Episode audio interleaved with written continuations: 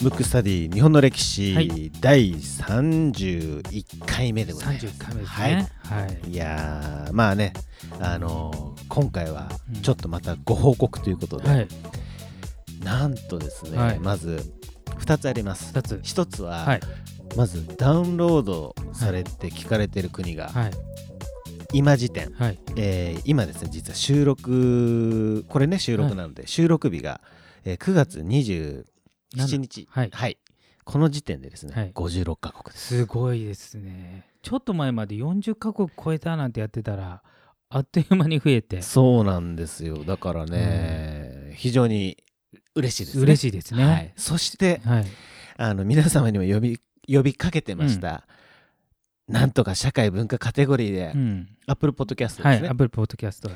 1位になりたいって言ってましたけども、はい。最高2位まで来ましたから2位ねもう皆さんのおかげですね。おかげです本当に。同時にうん1位強い、1位めちゃめちゃ強い。強いでもまあ歴史がね、だいぶありますから、向こうは。そうですねあのーまあ僕らねまだまだ半年ぐらいですか？そうなんですよこれできて30回しかやってないですから、で今日が31回目ですから、はいあのーぜひぜひ皆さん、はいあの楽しんでねいただければなと思いますので、はい。ということでですね、うん今回も、えーリクエストフォームいただいております、はいこれはですね非常に素晴らしい我々としてはね嬉しいんですけども、すね。えーちょっと読みますね、はい。えーリクエスト人物幕末の上位運動はい。こんにちはサイラムと申します侍にちょっと読めちゃった、ね。侍に見えたんですけどうん。ね、サイラムさんですね、えーサイラムさんです。本当ありがとうございます。ありがとうございます。はい。27歳のインド人でここ数年日本語の勉強に頑張っています。すごい。インドの方から、しかも日本語で普通に来てます、ね、漢字も入ってますね。漢字も入ってて。もうサイラムさんねすごいと思うんですよ。天才じゃないかね。本当に。うんえー前回のエピソードで聞いたんですが日本人以外のリスナーもたくさんいるということはこのポッドキャストのホストたちの話題、えーそれぞれに対する客観的な姿勢からすると当たり前だと思います。とありもうありがたいですね、本当に。もうインドから褒めていただいてそうですね。ありがとうございます、はエピソードは毎回おもろし面白くて楽しみです。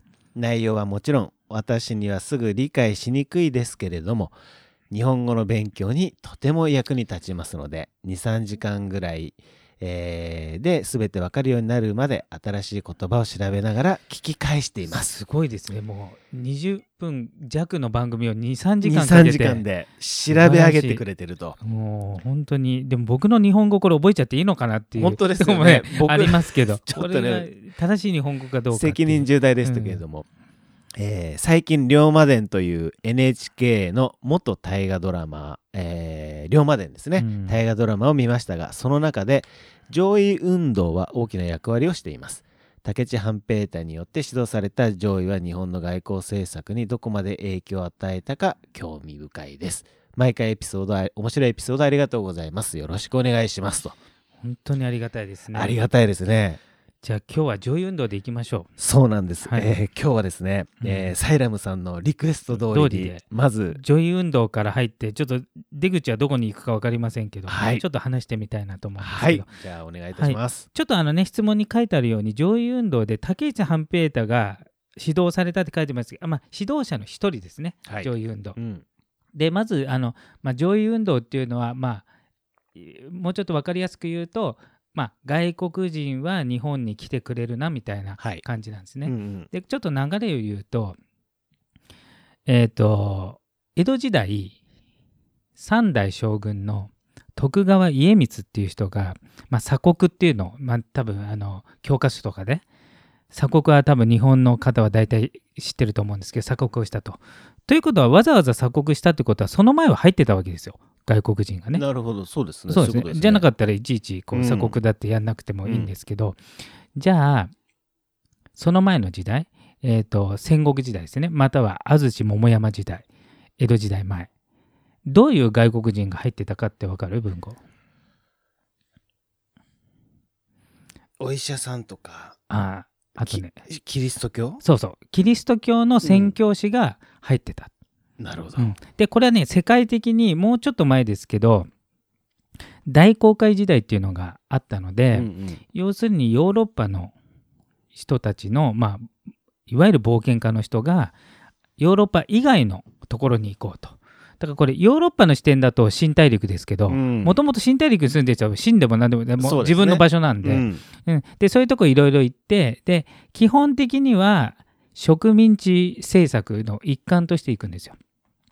でその時に大体の手法としてはキリスト教を広めてから植民地化するっていう流れでで日本も例に漏れず、えーキリスト教の宣教師がまあ大体来たと。はい。それがあれですか？ザビエル。そうザビエル。この話なんか以前もなんか以前やりましたね。やちょっとやりましたね。うんでそのザビエルっていうこうイエズス会っていうねイエズス会っていうのは非常に名門のまあ多分以前もやったと思うんですけど、優秀な宣教師が多い中で一応あの日本は日本の地図では真ん中ですけど通常アメリカとかヨーロッパの地図では東の果てのうん。ファーイーストって言われるね、まあ極東極東ですよね、うん、にあるんで要するに最もまあ危険危険ですよね遠いんで、うん。行くのも大変だし行ったところでもちろん受け入れられない。まあ殺されるかもしれないし、うんうんだからまあ非常に優秀な上に勇敢な人しかまず来ないっていう。うで時にでまあ日本に来たと。でその時各こう何国を手なずけないと最初いけないので日本にはないちょっと先進的なものとかをこう貢ぎ物として献上してこう近くに寄っていくみたいな、うんそういうとこがあったんですよ。それで信長とかはその前ね江戸時代の前のちょっと一応著名人で言うと、はい。信長とかは割と新しいもの好きなので、まあ、キリスト教を広める代わりにそういったものを、まあ、貿易とか、あと貢ぎ物してもらうのは OK 出してたわけですよ。うんうんでその後の秀吉も基本 OK 出してたんだけど、うん。だんだんキリスト教の信者が増えすぎて、しかもキリスト教の信者の人たちって妙に結束が強いのと、あ要するに支配者層の言言うこと聞かないと。ちょっと違う基準でこう生きちゃってるとこがあって、それがね脅威になってたんですよ、だから初期の段階は許されててだから、うんキリシタン大名とかいたんですよ、要するに大名自らうん。もうキリスト教に帰依して、うん。あの鮮明っていうんですか、うん。要するにキリスト教に教え通りに生きるみたいなはい。大名自体が生まれたりしたんですけど秀吉の後半ぐらいから弾圧し始めたんですえーとそう秀吉がってこと？ひ秀吉が。うんうん。晩年ですよ、うん。さ最初はそのいろんなものとか技術とかもらえるんで、うんうん。まあ、バーター的な意味で OK を出してたのが、なるほどね。えーだんだんなくなってきたと。で、えーその後家康になりなってきた時江戸時代になった時に、もう戦いはないので要するに徳川の世にしたい時にまあ要するに天下を統一した時にいろんな考え方があると統治しにくいんで、はいやっぱりキリスト教は良くないと。で本格弾圧の一環として、まあ、弾圧もいわゆる島原の乱ね、うん。天草四郎の,、家光の代でなりましたけど、家光の時にそういうのこ国内に残ってるキリシタンを弾圧しこれから入ってくる人もまあダメですよ、はい。鎖国。うん。で長崎の出島っていうところに、あの当時キリスト教とあまり関係のない中国とオランダだけは、えー OK にして、うん。ただ出島限定、はい。だから一般の人はこう関与できない。うん状態でやってたと。うん。でそこから鎖国が始まったんですよ。うんうん。なので実は鎖国って徳川の三代将軍からなんですけど、うん。まあ、徳川の世が長かったっていうのもあるんですけど、うん。いつしかうん。幕末の頃になると要するにこう外国人が来ること自体が、うん。まあちょっとなんですか一般庶民もまあ要するに得体の知れない人が来る恐怖とか、うん、あるんです。要するに見たことないから今ではいはい。はいいう宇宙人が来たぐらいの感じ、うん。当時海の外に何があるかって一般人あまり知らないし、うんうん。知ってたとしたら中国経由で入ってきた知識層と言われてる人なんですけど、まあ、中国もほぼ植民地化されてボボコボコにされてるんでだかなるほど。らもうただの脅威の対象でしかないんですよ。でただ無知であったためにあのええーと日本がってこと？日本の人たちが、はいはい。ただ怖い怖い怖い怖いであなるほど。の技術の差とかないんですよ。うんうん。だから今で言うとなんなんていうんですかこう木の棒とうん。原子力潜水艦で戦うみたいな 感じなんでなるほど。別に上位って叫んだところで上位できるはずがないぐらいの差ができちゃったんですね。うんうん、でそういうのが幕末でまず起こったと。うん。でその幕末で初期の頃っていうのは、はい。まあ、秦国日本ですからね、はい。当時は神の国と言われて自分たちは思ってたし、はい。あの現行でねモンゴルから攻められた時も、うん。神風が吹いて要するに一回も、えー異民族から占領されてないうん。国なんで、はい。えーとまあ、守られた国に、そのまあい要するに野蛮人だと思ってましたからね。だから上位の「位っていうのは野蛮人「位っていうのはなんか野蛮人っていう差別用語が含まれている意味なんですよ。へいいいっていう漢字うんうん。ちょっと難しいです。うんうん。恵比寿って読むのかな？ーそうですね。うん、そうそうそう。それっていうのはあの外国人を表すと同時うん。にちょっとなんか、えっ、となんていうの？ちょっとけ獣というか人間じゃない野蛮人的な意味を含んでるんですよ。はははは。そういう上位の漢字自体。ことなんですね。で初期の頃は本当にそういう思想があったんですけど、はい。でもどうやらうん勝てっこねえぞと、どっかでやっぱり思うわけです。気づ気づき始めるわけですねうんいろんな文献見たりあと中国見たりあとその頃にはペペリーとか来てますから、はいはい。えっ、と当時の感覚っていうと、うんじゃあ黒船ってあるじゃないうん。あの黒船もどっかでやりましたけどね、はい。うん、あの油欲しかったんですよね。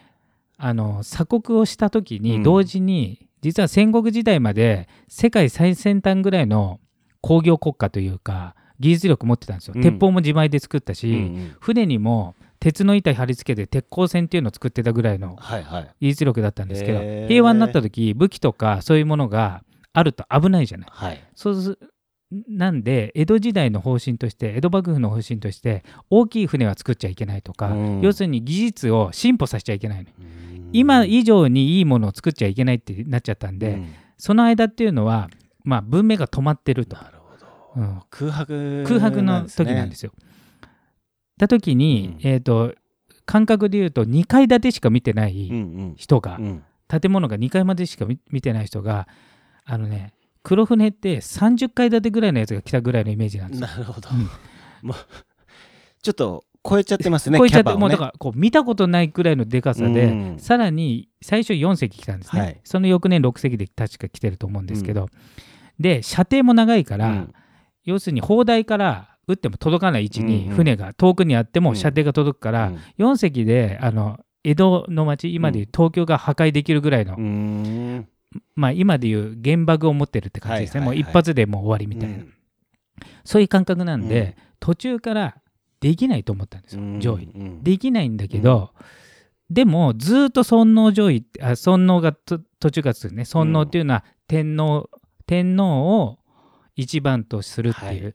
で今までは将軍が一番だったのに将軍に代わる権利としうん。権利として、えー、と天皇を持ち出したと。でそれが混ざって尊尊皇上位ですけど、うん。で途中から上位自体はうん。これもう絶対できないっていうのがもう分かったんで、うん。誰が見ても。うんなので単に幕府に対する嫌がらせとしてね、うん。上位しろ上位しろって言って、上位しないと幕府倒すぞ倒すぞって言って、うん。で上位したら上位するっていうのは外国のね、えー、とふことをやっつけたら倍返しにされるわけじゃないですかうん。倍返しどころか、うん。それで徳川がこう壊滅しても OK っていう思想で、だからね途中からうん。上位っていうのをちょっと政治的に利用されたっていうところがあるんですよ。うん。っていう言葉をっていうことですよね。言葉を、うん。うん。それで幕府が上位を決行するって言って実際決行したら外国にやられると、うん。そうすると弱体化すると、うん。で板挟みになるじゃない。で幕府もバカじゃないんで、うん。どう考えても外国に勝てるわけないんで、うん。えー、とそれはできないと、うん。でできないんであれば鎖国って法律あるのになんでやんないんだみたいなな感じで、ね。要するに究極の選択を迫るみたいなね、ねそんなイメージで、だから上位をうん活用したというか、だから純粋な上位を叫んでですよ途中から一部のよほど無知な人以外はうん。ないんですよ。なるほど。じゃあ実際にそういうのを、うん。そういうのっていうのは大きな船とかね、うんうんうん。見ちゃったっていうことなんですかね。そうそうそうそうそう。あの一部の知識人ね、はい。あのまあもちろんえその横浜浦賀に来たんで、うんうん。横浜の方の、うん。えー、とその辺の住人はみんな見てるし、うん。要するにとてつもないやつが来て。かなわないぞなわないぞっていう、うん。でプラス文献でもうん。隣の中国はうん。アヘン戦争っていうので、はい。もう壊滅的な被害を受けてるっていうの。まあほぼ奴隷状態になってるんですね、うん。それを知っちゃってるんで、うんまあ、できないのは分かってるんですけどただそういうのを知らない人たちはうん。新国日本で生きてるんで、はい。要するに外国人が来るイコール汚らわしいみたいな、うん。そういったことを思ってる人がいるんで、うんそれをなんか取り締まれみたいなうんね、うん。ことがあったんですよ。うんうん。うんうんうん。そういうことが結果えっと攘夷という言葉で、うん。えーなんていうんですか？攘夷という言葉を利用してうん。幕府をそう倒幕にちょっと向かっていく一つのそう、えー、とキーワードみたいキーワードにね。要するに政治的に使ったと、うん。だから実際は攘夷はもうほぼできなくて、うん。で実際じゃあ明治政府になった時も、うん。まあ明治になる直前からそうですけども、うん。開国になって、うん。不平等条約結ばれちゃってるんで、うん。不平等条約って誰も結びたくないわけじゃないですか、うんうんうん。だって不平等だから、ね。圧倒的に向こうが有利な状態で、うん。結ばざるを得ないぐらい、うん。もうこれは絶対勝てないっていう、うん、ところから始まったんです。よ。なるほどですね、そもそもじゃあ上位ってうん。誰が言い出したんですかね、上位自体は、昔からあるんですか？昔から確かあ確かにあったと思う、うん。その最初の上位っていうっていうのは、えー、と日本ってねアイヌ人とかもはい意に入るんですよ。ああなるほど。一応なんかね現代の日本だと、単一民族っぽいですけど、うんうん。実はあの、まあ、北海道とか東北の方にアイヌの方がいたし、うん。で九州にも多分熊曽っていう人たちがいて、うんうん。あの実はこう大和民族だけではなかったんですよ、うん。それ制圧して。うん。なので征夷大将軍の征夷うん。はあのアイヌのことなんですよ。ももともと。征夷大将軍って言いますよね幕府開いたら。はいはい。はいはいあれってもともと坂の上の田村麻呂っていう人が平安時代の人なんですけど、うんうんうんそれが東北の方うのん。アイヌ人をやっつけるために任命された役職をうん。そのまま幕府に転用しただけで、うん。あそこからあの別にアイヌをやっつけるって意味合いはないですけど、うん。武士の棟梁って意味で征夷大将軍で使うんですけどもともとは征夷の夷はアイヌ人のことなんで。そういうことなんですね。そうそうそう。だからまあ大和民族以外のことを言言うみたいな。じゃあ実際その上位運動が始まった、いわゆる幕末のあたりとかで、やっぱそれがこう盛り上がり始めた場所っていうのは、うん。薩摩とか。一番最初はね水戸なのよ。水戸なん、うん。あ水戸、水戸だ、うん、水戸の、えー、と徳川成明っていう人が、うん。えー、と水戸藩で、尊皇攘夷をはい。唱えたと、うんうん。将軍家でありながら、うん将軍家よりも天皇の方がうん。素晴らしいと、うん。あくまでも天皇から、うんえー将軍っていう職をまあいただいてると、うん。そういう感覚でそういうの総本山だった。なるほど。でそこが一番過激派がいたんだけど、うん。早すぎて、うん。暴発が早すぎてまだ幕府の力が強かったから まあ潰されて、うんうんでその後その2番目に過激だった長州とか、うん。うん土佐とか、うん。それこそ竹内半平太とか、うんうん。えー、と薩摩とか、うん。薩摩はどっちかというと尊皇攘夷としてはちょっとこう政治利用側のうん。過激なのはやっぱり長州と土佐なんで、ううん。んまあ、その辺を次回に喋れたらなるほどですね。いいかなと思います。いやーなんかあれですね、はい。あのー面白いですね、はい。その言葉を利用するっていうのはまあいつの時代も結構一緒なんですね。そうそうそうそう。大義名分的なものとか、うん。なんか言葉狩り的なね、うんうん。あとなんか絶対できないことを、なんか民衆の無知を利用してうん。こう、なんか利用するみたいなね、うん。うんそういうのありますよね。なるほどですね。サイラムさんどうでしたかね、23時間かけてうん。勉強してくれるんですかね？で今回ねちょっとワードが難しいかもしれないそうですけど。ですね。はい、あのーまあじゃあ次回もじゃああれですか？そうですね。こじゃあのじゃあそ流れですかね？のそうですね。尊皇攘夷の、うん。まあその竹内半平太ってねあのはい。質問に書かれてたんで、うん。まあ土佐とかはい。の動きをちょっと言いましょうかね。おお話ししましというょうか形で、次回に、えーはいそれでは今回のテーマは上位運動でした。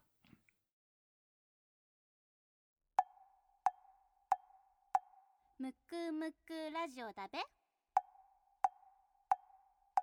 むくむくラジオだべむくむくラジオだべ。